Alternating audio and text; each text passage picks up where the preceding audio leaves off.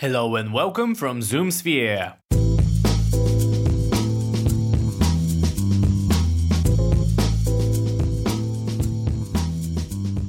Thank you for joining us for this sixth episode of the ZoomSphere podcast. I am your host, Peter Rushgev. In this week's episode, we have prepared for you a special interview with Thomas Ilk, managing partner of Vienna based Bacon and Bold. Founded in 2016, Bacon Bold has quickly become one of the leading marketing and advertising agencies in Austria. During our conversation, Thomas goes on to tell us more about the company's evolution in recent days, what his team's approach and methodology is when working with new clients, as well as some of the latest industry trends. Before we begin, we'd like to invite you to subscribe to the ZoomSphere podcast on your preferred podcast platform if you wish to support us. We're kicking off this interview with a few words from Thomas about his background.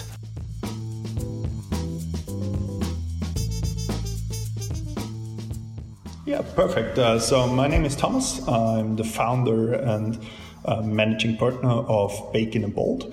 Uh, my background is uh, mainly in, in marketing and the startup space.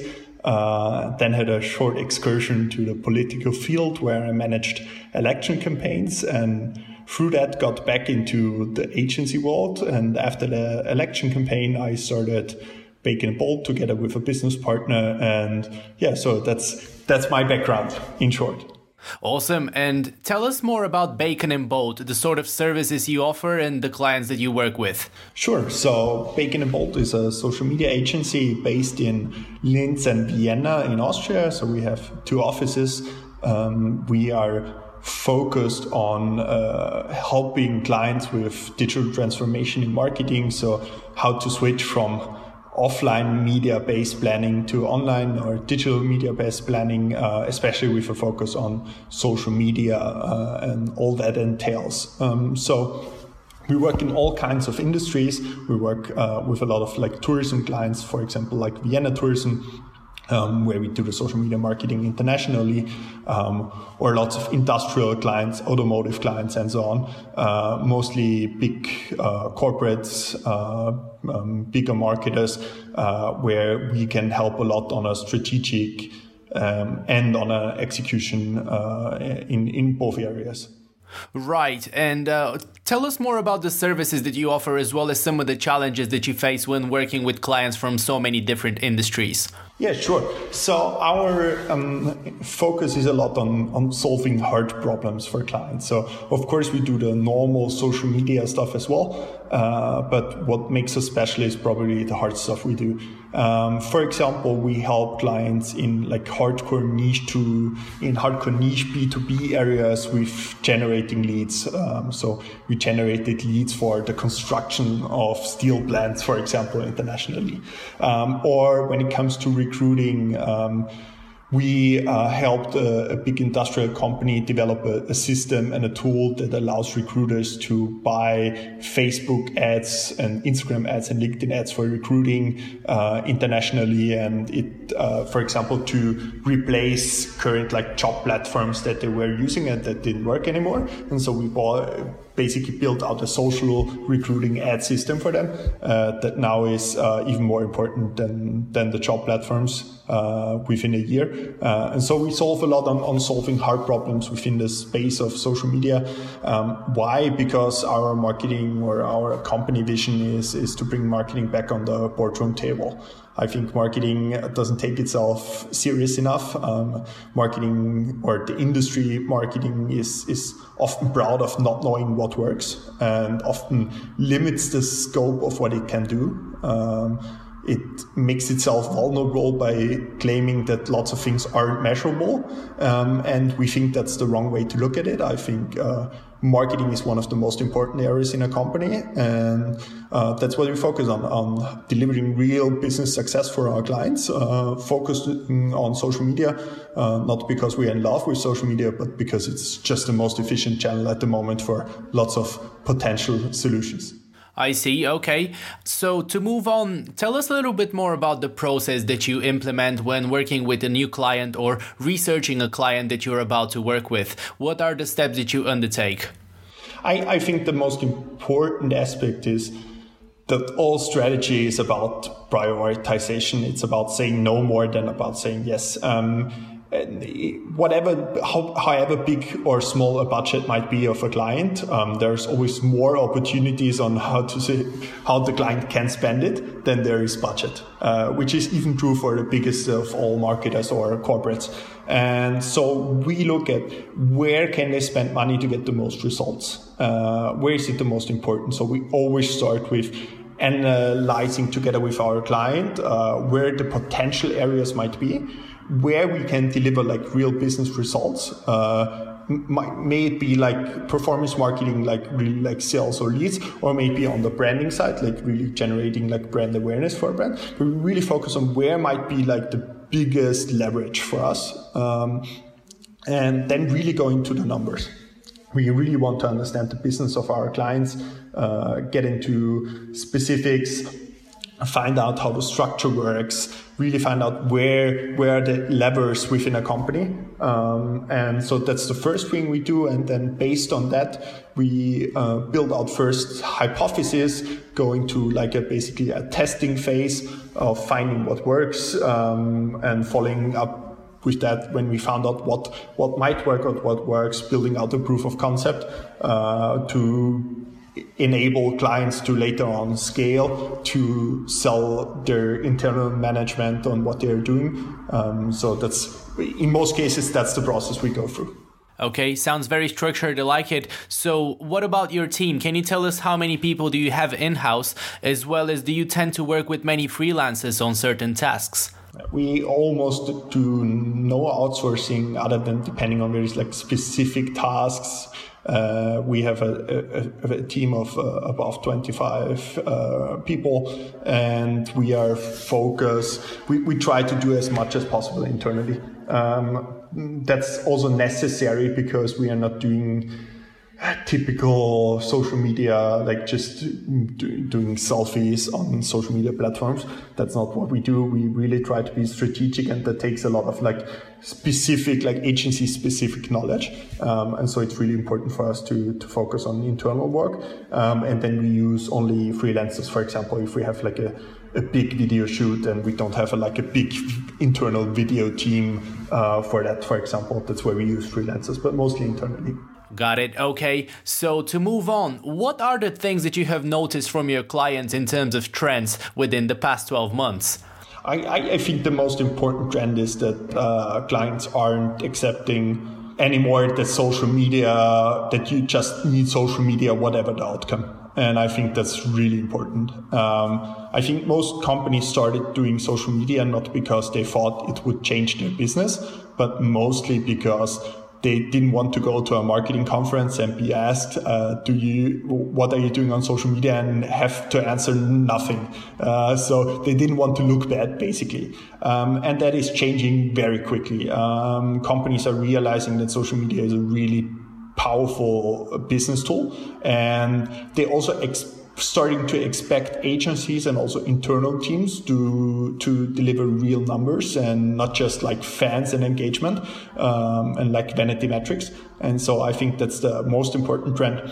Um, one trend that I, I, don't know if it's broader trend, probably, uh, but something that we have started here in Austria with lots of clients is focusing on, on areas that um, haven't been typical social media areas so far, uh, doing lots of, of, of, social recruiting, lots of social selling, lead generation in the B2B space, using platforms that, for example, like finding ways to use Facebook for niche B2B audiences where you normally would think only LinkedIn works, um, or building out recruiting systems on Facebook, although there are no like really good products from, from Facebook themselves, um, and finding like arbitrage opportunities for clients. Uh, I think that's based on the trend that uh, Facebook and, and most social media platforms were so cheap a few years back that you basically could do bad work and still deliver good results. And I think the arbitrage is, arbitrage is getting smaller when it comes to like the platforms in general. And so really good marketers now have to find like new opportunities, new ways to use the platforms to get an advantage over the competition. Sure, of course. Okay. So tell us a little bit more about the KPIs that you follow internally when working with clients from so many different industries. Obviously, KPIs might be a little bit different from one client to another depending on their industries, but do you have maybe a set of KPIs that you apply across all your clients? I, I, think when we talk about KPIs, uh, we have to be very specific on what level we are talking about as marketers. So the first and the most important KPIs and the real goals need to be the business numbers. It's like how many people have you were you able to hire? What's the time to hire when you're, for example, doing recruiting? Or what's the, the revenue generated through leads? Uh, what's the number of sales qualified leads you generated? What's um, in e-commerce how many uh, how many purchases how much revenue did you generate or in marketing what's the in, in, branding what's the brand lift for example? So there really needs to be some hard numbers on top or like some meter numbers and then you need to go on a, on a campaign and uh, platform specific level. So there it might be something like how many like qualified leads did we generate um, how many people did we reach? How many? Uh, what's what's the return on invest uh, re- or return on ad spend in a specific campaign? Um, and then on the third level, there are like leading indicators. So which specific metrics on a platform? Um, they, they don't tell you if the campaign was a success, but if they are good, they mostly lead to a successful campaign. So that might be uh, like low uh, earlier in the funnel conversions on platforms. That might be stuff like reach, for example, and so on. Um, these are only like leading indicators that aren't like uh, they don't make a campaign successful on in and of of themselves. Um, but you mostly need them to then have good numbers with uh, the the real KPIs like the revenue generated later on. Maybe one example uh, because uh, marketers also uh, always. Uh, there are performance marketers and they are really good at measuring what counts. And then there is everyone else. And we think it's really important that everyone else starts measuring themselves better as well. So even if there's no way, for example, to do good market research on a brand, for example, one can use instead of impressions, for example, can use things like time spent with brand. So develop like their own KPIs to measure how long people spend with the brand uh, to have a more clear picture of what works. Um, that maybe as an example, that is not a, a typical performance marketing example. Right, that's amazing. I'm pretty sure it will be useful to quite a few of our listeners.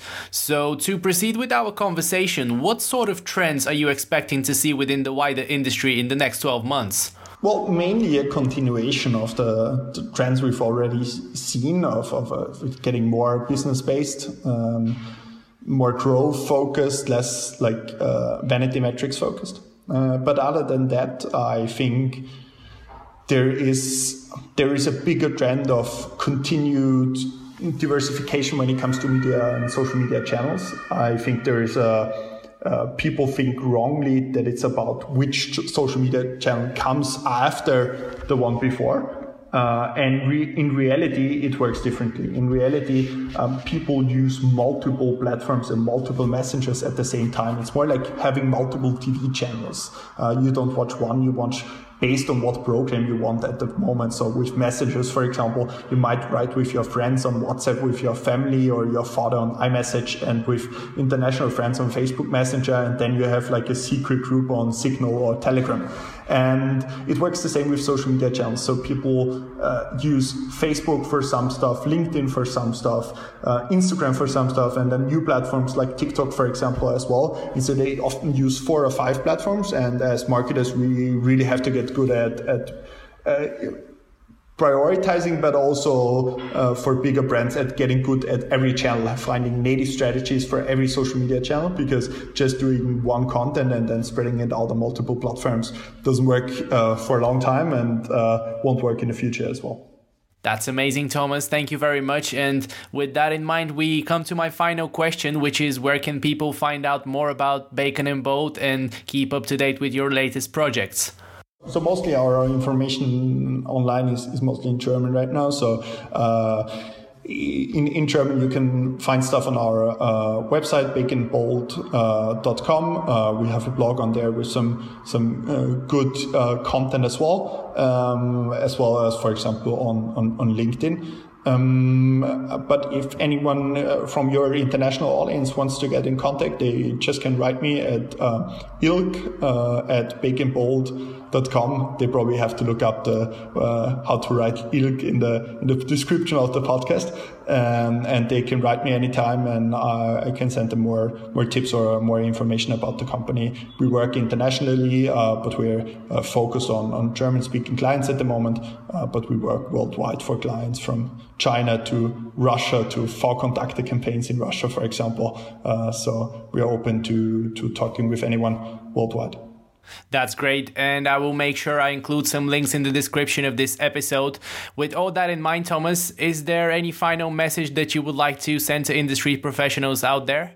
As I've said before, our vision is to get marketing back on the boardroom table. And so we always like to use opportunities like these to tell all marketers listening to this podcast um, we need to stop telling clients or managers what marketing can't do. We need to start focusing on what, what marketing can do uh, and broaden the scope of that. And I think we need to start taking our jobs as serious as someone in finance would do. Um, in finance, someone wouldn't be able to say to their bosses, I don't know which 50% of my numbers are right. In marketing, that's completely normal. And I think we need to, uh, like, we, we need to set the bar higher for ourselves uh, not because we have to or because business doesn't work if we don't, uh, because we can and because I think it's it makes your job makes more fun if you set a higher standard and if you're then able to achieve it. Uh, and so that's maybe maybe a message message that is really important to us um, and that we want to spread. Thank you for listening. To find out more about Bacon and Bold, you can visit their website at baconbold.com. If you enjoyed this interview, make sure you subscribe to the Zoomsphere podcast on your preferred podcast platform to stay up to date with our latest episodes.